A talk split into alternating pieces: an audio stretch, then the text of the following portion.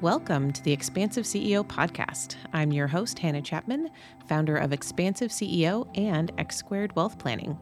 Buckle in as we explore how to create true prosperity and build a business and a life that expands beyond yourself and makes a dent in the universe. Welcome, everyone, to this episode of the Expansive CEO podcast, our next installment of Investment Friday with Chief Investment Officer Brad Haines, um, who's the Chief Investment uh, Chief Investment Officer of Juncture Wealth Strategies. Brad, what's going on? It is December twenty first. I know. You- Can you believe that this year is gone? Um, no, because I have three children and um still only like 75% of their Christmas presents taken care of. We did the thing um, earlier this week, my husband and I, where we got out all the presents to see because there are three of them. So there has to be like similar number of presents, make sure that everything, you know, like kind of equal treatment across the board. Yeah. So we have uh we have some gaps to fill oh, there. Oh, That's always fun. right. Um but they're so funny. So I want to tell this story before we get started because it's so sweet. Um, my eight year old Hazel, my youngest, she, you know, she made a Christmas list and what like she really didn't have a lot on there. Um, and she just keeps saying it's not about the presents, it's about family. I just want you guys, I just want you guys for Christmas and like like so sweet. like, oh, you're so you're so, so nice. And also, like, what do you want so that you don't have nothing?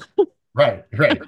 now to to the reality. Mommy and daddy really want you to be happy on Christmas morning. Right. Yeah. Cause Clara, my oldest, she had she had a list of things, mostly clothes. She's very into fashion right now. So wanted to, you know, have different clothing items and gift cards to different stores and different things like that. So that was fun. And then Henry, my middle um 10 year old, got a new he's not going to listen to the podcast. So he got a new keyboard for his uh for his computer. Um like a Excellent. cool a cool gaming one, you know, that kind of thing. So it's like, yeah, I, I, we want you to, you know, have have some new stuff that's fun and enjoyable, right?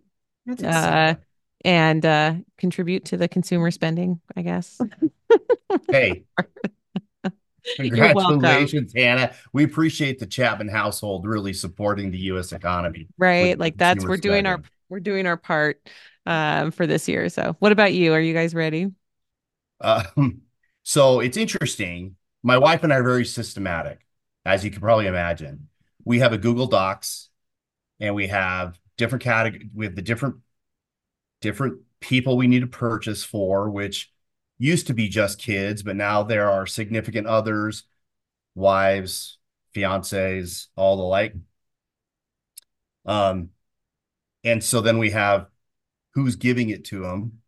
So we have to make sure all the boxes are marked and we know what we got them because there has been times in the past where we did what you did and it's like, oh, did you? No, I didn't. Did you? No. And certain kid, it's a Christmas Eve dash to get something where they would, and and, fortunately, our kids have such varied interests that we were able always to get. They always had many likes, many desires, and so it was mm-hmm. easy to fill. But but it was like, oh goodness gracious. So yeah, we're we're pretty much done. I think. Um, there's a few few things I think we need to button up and and definitely wrap everything. Um, as I've talked about, I have two little dogs, so if I put the presents wrapped under the tree now, uh, pretty much guarantee that they would not be wrapped in about 20 seconds. Right? Yes. Yeah, we had to on our Christmas tree. There are no ornaments about four feet and below. Yep. because the dogs can reach the things and every once in a while when they get a wild hair of like you know i'm going to take this off the tree and eat it. Like hey no. So. it, it's like well it smells like metal tastes like metal. It must be edible. No yeah that's going to hurt you. So seriously. So mm. anyway yes it is i am still mildly like shocked that we are here already. It's almost christmas next year, you know, 2024 is literally right around the corner. Um, and yeah, so I know you've got your 2024 look ahead report coming out soon. We've been talking about it the last couple of weeks so that everyone who wants one can make sure they let us know that um, to get on the list to get that 2024 look ahead. Um, so yeah, I wanted to dive into a couple of topics there. So first, what's happening in the markets, what's going on, and then let's talk a little bit about some of those really important points that we're going to need to know for 24. Perfect. So I'm going to jump in right into it. This this week has been wonderful in the equity and the bond markets. Uh, bond yields have continued to fall, um, and that has helped the equity markets go go up. In fact, the S&P 500 at record levels. You have um, the Russell 2000, which is represents 2,000 small stocks. So the smaller, lesser well-known companies um, have also reached a a pretty decent high level. I mean, they're up 17% in the last month. So really a, a, a very broad since October 19th, which we've discussed why October 19th was an important date um, in prior podcasts. But since that date, the equity rally has been very broad. Okay. So the earlier condition of very narrow eight stocks that transitioned significantly on October 19th. Um, so very, very good. Now, are we a little ahead of ourselves? Probably with some of the cap weighted or capitalization weighted large cap indices, we're probably a little bit ahead of ourselves, um, given what's what's how how well they did earlier in the year. Um, but small cap, international, many of the other sectors are still uh, pretty inexpensive, relatively speaking. So it's been a great week. Uh, it's probably helped a lot of people with their, you know, holiday spending that they feel wealthier because now their 401k balances, their brokerage accounts are now showing higher values than they have in quite some time. And so it makes them feel better about that going forward. Mm. And so again, let's see, we have um, a couple of holidays, uh, market holidays coming up, right, where markets will be closed. Um, so we might see more volatility because of the thinner trading. Has that been um, true over the last week, yes. or is that mo- mostly that we're gonna what what we're gonna going to see over the next nine ten days? Absolutely, um, that really has already began has already already begun, where volumes have started dropping off, but it really will drop off significantly starting probably tomorrow, which is the 22nd. Um, you're going to have pretty much everybody on vacation between now and the and the and New Year's, and so that the volume the next the next week or so, I wouldn't pay really too much attention to anything in terms of pricing of what goes on in the markets because most people are uh, in the developed world is, are, are are paying attention to the holiday season, and so the volumes are going to be really really light, which means the price movements are going to be quite could be quite dramatic. Um, I hope not, but they could be. So, okay, and so as we are again like this next very next thing, right? Is we're rolling into 2024, and um, I got a really good question from Bob in Huntsville. Thank you, as always, for sending such good questions all the time. And um, he was asking, what does another four years? So we're talking 2024, we've got a presidential election coming up. So we're kind of shifting into what happens with the markets with presidential elections. And so his question was, what happens with another four years of a president Biden term, so another Democratic uh, term, or if there's a Republican or potentially Donald Trump presidency again. Um, what does that mean for an investor's portfolio? And is that really something to be concerned about, or is it more, um, you know, important to, you know, talk to your financial advisor in those times? And so I love this. Before you get started, I love this because I love the statistics around um, like what happens during presidential terms and like the election year kind of statistics as well. I always find it so fascinating to look at the charts that go along with this because it's always um, people are always surprised. No matter how much we talk about it, people are always surprised at like, oh, uh, that's not that's not what I expected. Like, I know, isn't it cool? So yeah, tell us. It is it is very different. I mean, you know, um, I'll share some slides if you want to if you want to hand over the power um, for me to share my screen because uh, it's it's always surprising to people when they um, see when they see what kind of returns can be had. So um, it's it's it's mind-boggling every single and and I think it's every four years. Um, okay, can you see the uh, wrong slide? I see an election stock return slide. Which one? Okay, perfect. Like? Okay. okay, perfect. That's what I want you to see. All right, so um, just gonna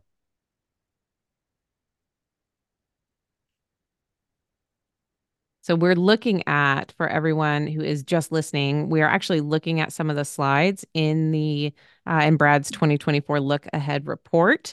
Um, so we've got a whole section in here on election years, stock market returns, um, and yeah. So that's again, if you want that, just send us an email. Um, we'll give you that information in a little bit. But yeah, we're looking through a little bit of that. So Brad. Okay. So um this gives you so this is uh this was this is put out by a company called Crandall and Crandall and Crandall Pearson Company. And they are they do an excellent job with finance uh investment market statistics and historical perspectives uh, and the and the like. I mean, they do a really, really good job um on on that type of that type of data. Whoa something happened. Everyone is having. I'm. I'm going to tell you this. This is hilarious. Three of my meetings today. I've had four meetings. Three. Out, three out of nope. Four out of five meetings today. Someone's computer went uh, haywire. what is going on? Okay. Okay. Can you see it now? No, not yet. Okay. Hold on just a moment. I feel like we're in a Verizon commercial. We are. Can you see me now? Yep. Can you All hear right. me now? Yep. There we go. Now we're back. All right. All right, we're back. Okay, so this and, and, so this chart on the right, this illustration gives you uh, basically since 1948 all of the election cycles, all of the results, and the subsequent returns in the equity markets. So, what's interesting is you can see here the average return. So, the average return of the calendar year in which an election takes place is if the incumbent party won, the average is a little over 13% per, per year. Okay, that was the equity market return. If the incumbent lost, it was less than 8%. But still positive. Still positive. Still a, a actually pretty good return. Okay. Still positive. Now, calendar years after the election, right? So 2025 is what we're discussing now, is the year after. What happened? The average, if the incumbent party won, was 15.5% roughly. Not bad. That's actually really, really good. And then if it if the incumbent party lost, 8%. So roughly the same neighborhoods for the first two years in terms of you know, you had a little over 13% and then 15, 15.5%. And then you had slightly under 8% and basically 8% for the, for the, for the next, if the incumbent lost. The reason that is, is because equity markets don't like uncertainty. And when you change a presidency, there is more uncertainty if they're of a different party, and generally they are. Um, so that is a that's a that can be a problem again, I, I always I always make the comment to clients and centers of influence is the equity markets don't really care what the rules are as long as we know the rules. Yeah. And so um, that's something just to keep in mind. This obviously has had a lot of Republican, a lot of Democratic presidencies all mixed in here. And so these are the averages across all of them. And bear in mind, the, the average return is basically 11% over all, all those time periods. All right, so now this is always the surprising one is the the makeup of Congress versus the pre the administration. Okay, mm-hmm. what does you know, like to Bob's question, if Biden, a Democrat, wins, what does that portend for the equity market returns? Well, let's look. Okay, so here are two two Democratic two Democratic presidencies and one over here. Okay. So we're looking at we're looking at another chart, and what it's splitting out is what happens um, with the makeup of Congress and the presidency. So we've got the president on top, and then the next line is the Senate. Is the Senate Republican or Democratic um, controlled? And then the House is the House Republican or Democratic controlled. Correct. So when we're looking um, at the columns, then the first column is what if the, it's a Republican president, Republican Senate, Republican House? What does that look like? Next one, Democratic, uh, all the way down, President, Senate, House. And then what happens if we're split? Democratic president with Republican Senate and House, and then flip flop. So that's what this chart is showing. Um, so go ahead. Yes, and it gives you the average equity market returns during those compositions, right? So uh, you know, an example, uh, if you have all Democrat, uh, Democrats in control of both the administration, the Senate, and the Republican part, or and the the House, the average the average equity market return during that time is eleven point six percent. Not bad. Eleven point six percent is a pretty good return. Now, if we have a Democrat Democratic president and a Republican Congress, so both Senate and House are Republican, your average rate of return is 18.5%. Yep. So this is skewed a little bit by the Clinton years. Okay. So let's just put that out there that when Clinton had, you know, some Republican, the, the equity markets did very, very well. And so, but what it what it tells you is it's it's usually a pretty good uh, a pretty good composition for equity markets. Now, coming over to a Democratic head or Democratic president with a split Congress, you still average 16% per year. Again, very decent returns. Now, what does the best? Again, it's the Democratic administration with Republican controlled Congress. What does the worst? What's the composition that gives you the worst equity return, which, by the way, is still positive at 8.5%, is a Republican president with the Democratic controlled Congress, both the Senate and House of Representatives. That gives you the worst return at 8.5%. So let's go back to Bob's question.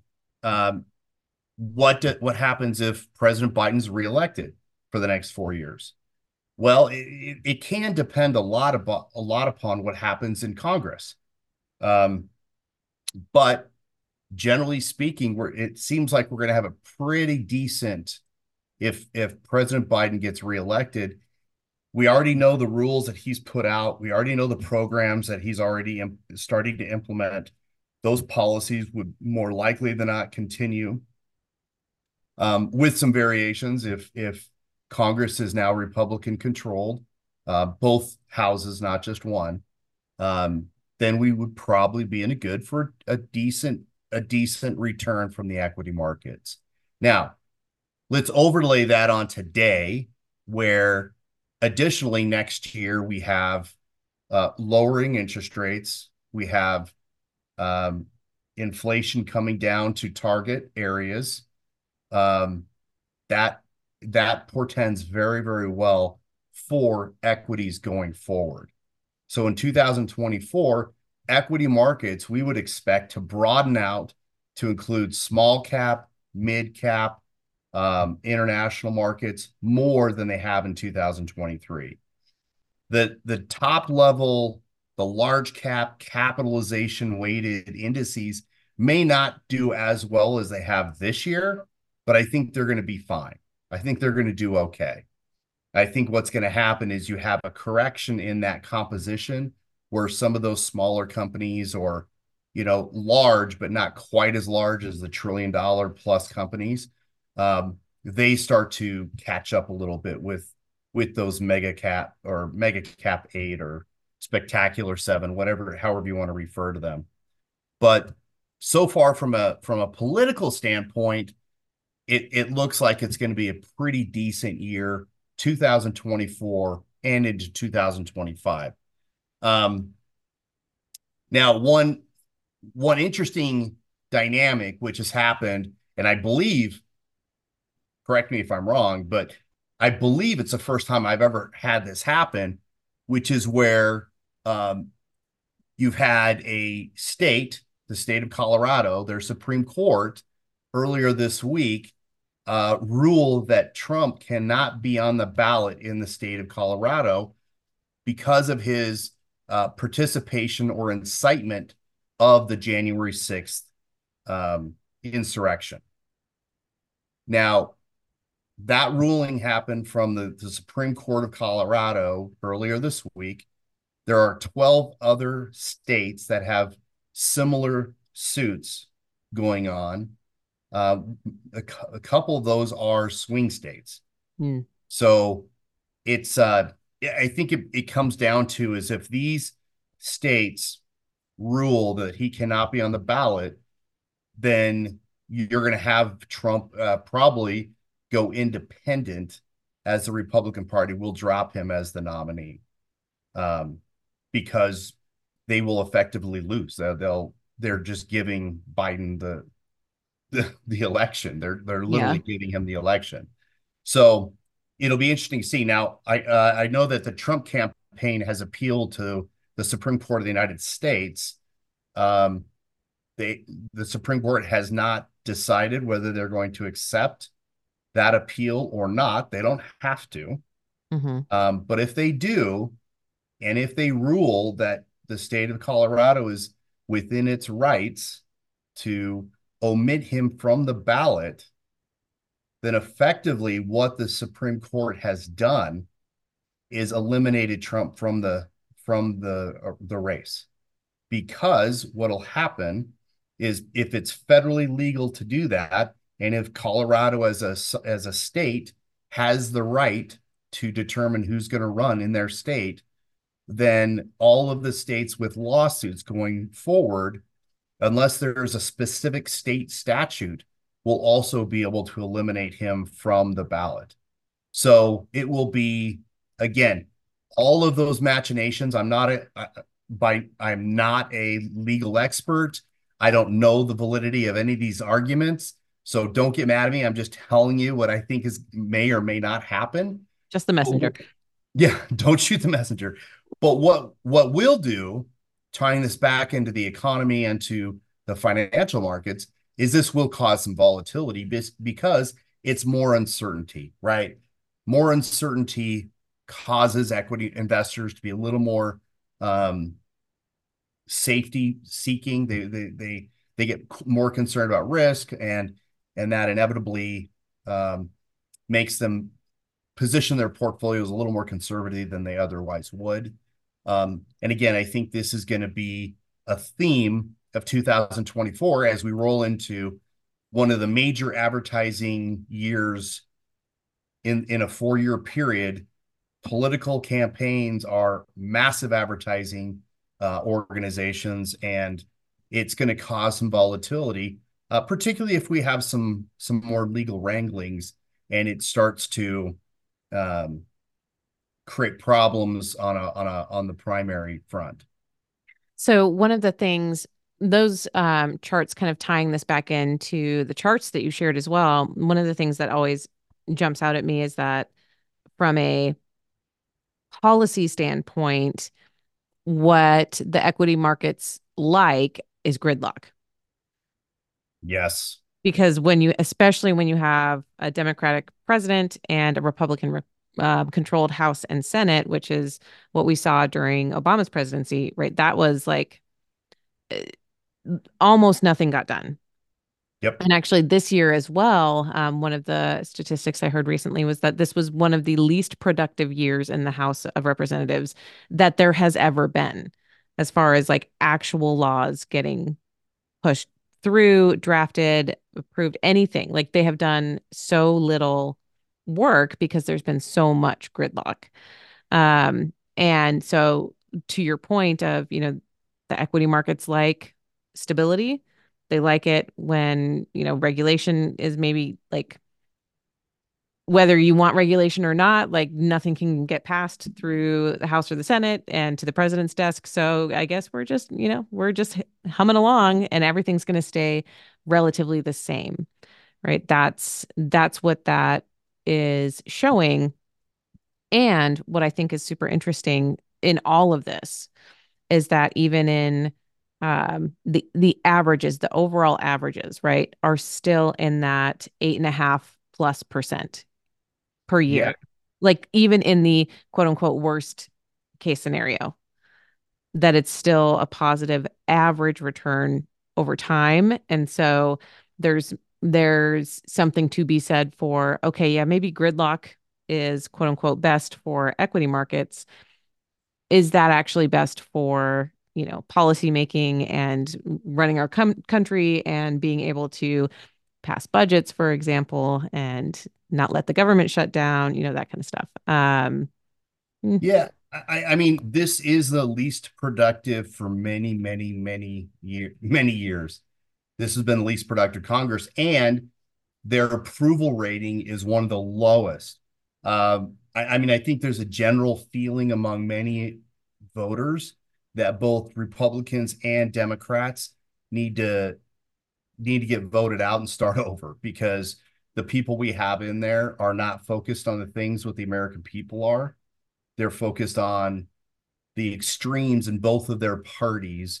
Uh, their vocal minorities are are overshadowing what the central tendency of the voter base in the United States is, and so that I, I I'm not. Um, I mean, we have to your point, we have gridlock, right?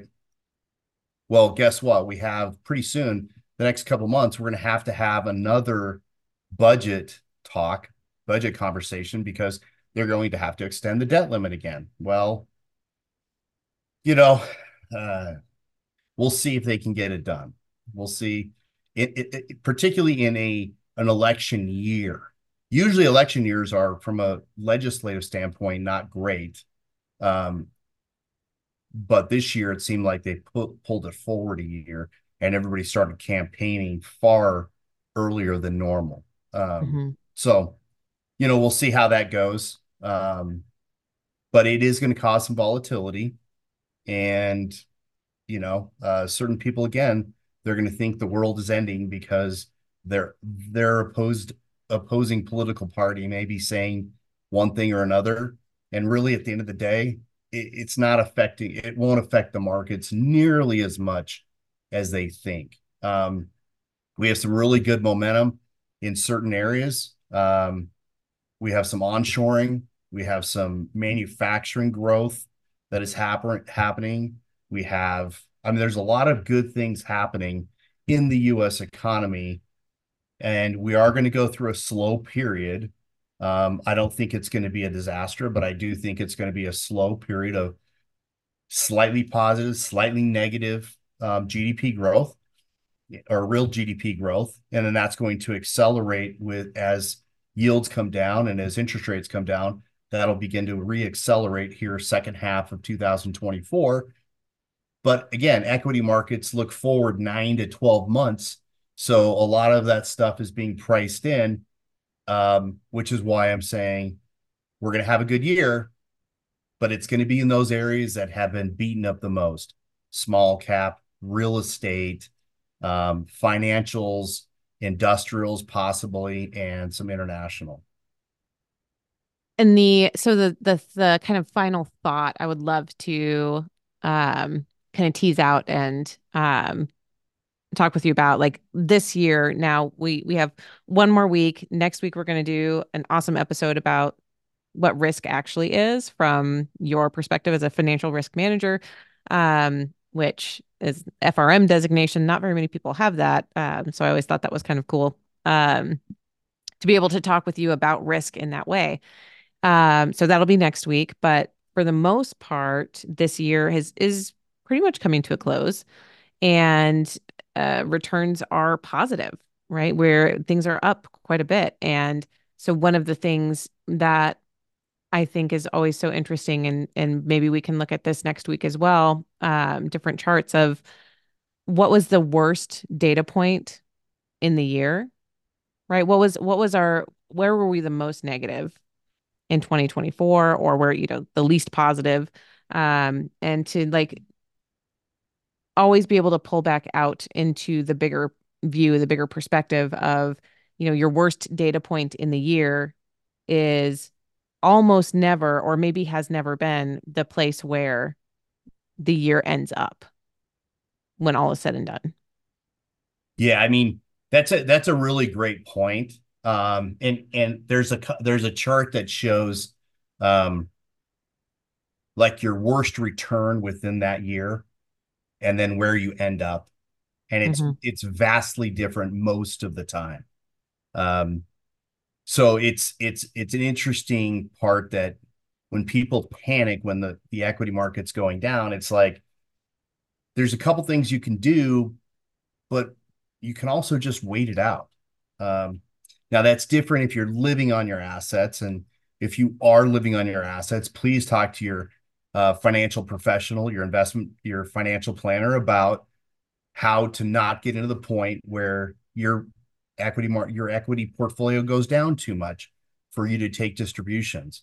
You there's things we can do around that to make sure you don't go down past that that that point of no return. But for the most part for people that are you know saving investing and growing their their their investment base um you know the day-to-day month-to-month volatility really uh doesn't make that much of a difference in fact, I had a client, I had a, a friend of mine from high school who would look at his 401k um, too much.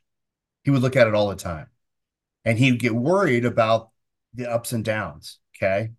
So I started telling him, look at it once a year, 1231 of every year. Look at your 401k and then you can record it. And over a 20 to 30 year period, it has slowly come up to a very, very nice level because you don't panic. You just let mm-hmm. it grow over a longer period of time. And that's why, you know, financial planners often say it doesn't matter what you own, it's just time in the market, right? You want time in the market.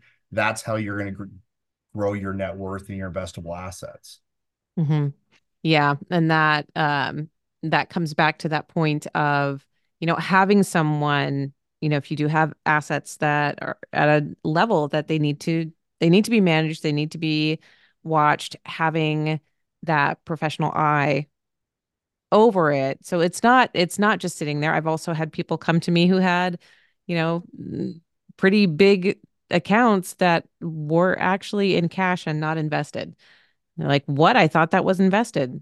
Oh, no, no, that's just been sitting in cash for years, uh, doing nothing. I've seen it multiple times. It's not yeah. like a like, oh, that's happened once. No. Um that happens more than you would think. It does. It's very right. It's like it's surprising. There, you know, people are like, well, I put it into a 401k or I put it into an IRA. Like that's the thing, right? Like, no, no, we have there's another step beyond that of doing the actual investing. Um, but even just for someone who maybe doesn't know, maybe their dividends have been going to cash for 20 years. Like, why, you know, why has that been happening? Um, these are all choices that we have to intentionally make. So being able to, from the individual investor level, manage your own, you know, manage the stress of, you know, if it's stressful to look at your accounts all the time and you do want to like then make emotional decisions because of that input, right? Like that's where having that you know extra set of eyes or multiple and you know in our case at juncture multiple sets of eyes taking care of the day to day even the month to month you know quarter to quarter we're looking at things regularly so that our clients can not be you know have let that okay i've outsourced that stress basically. I've put it somewhere else so that i'm not the one making those decisions on a day-to-day basis or like having that emotional reaction and then trying to make a decision based on that versus based on the the overall economic data which yeah. is what we're talking about now absolutely absolutely so there we go final final plug um but i will do one final plug actually for um, your look ahead report for 2024. So if anyone wants that, you can email me um, directly. I'll give you my X squared email. That's Hannah, H A N N A H dot Chapman, C H A P M A N at X, the numeral two, wealthplanning.com. Um, so you can let me know that you'd like to receive that report and we'll get it sent out to you. Or Brad, how can people get a hold of you? You can email me at Brad Haines, or excuse me, B Haines, B H A I N E S, at juncturewealth.com. All right. Well, Brad, I hope you have a beautiful, very merry, happy, wonderful Christmas and a wonderful new year that we'll talk to you before the new year, but I won't talk to you before Christmas. So that's merry correct. Christmas. Well, I hope you guys have a happy holidays, Merry Christmas, and uh, we will talk to you next week about risk. Risk, risk, risk. All right, everyone, have a wonderful holiday. We will be back soon. That's it for this episode. Thanks for listening and be sure to like and subscribe. And again, if anything resonated with you from this episode, I would love to hear from you.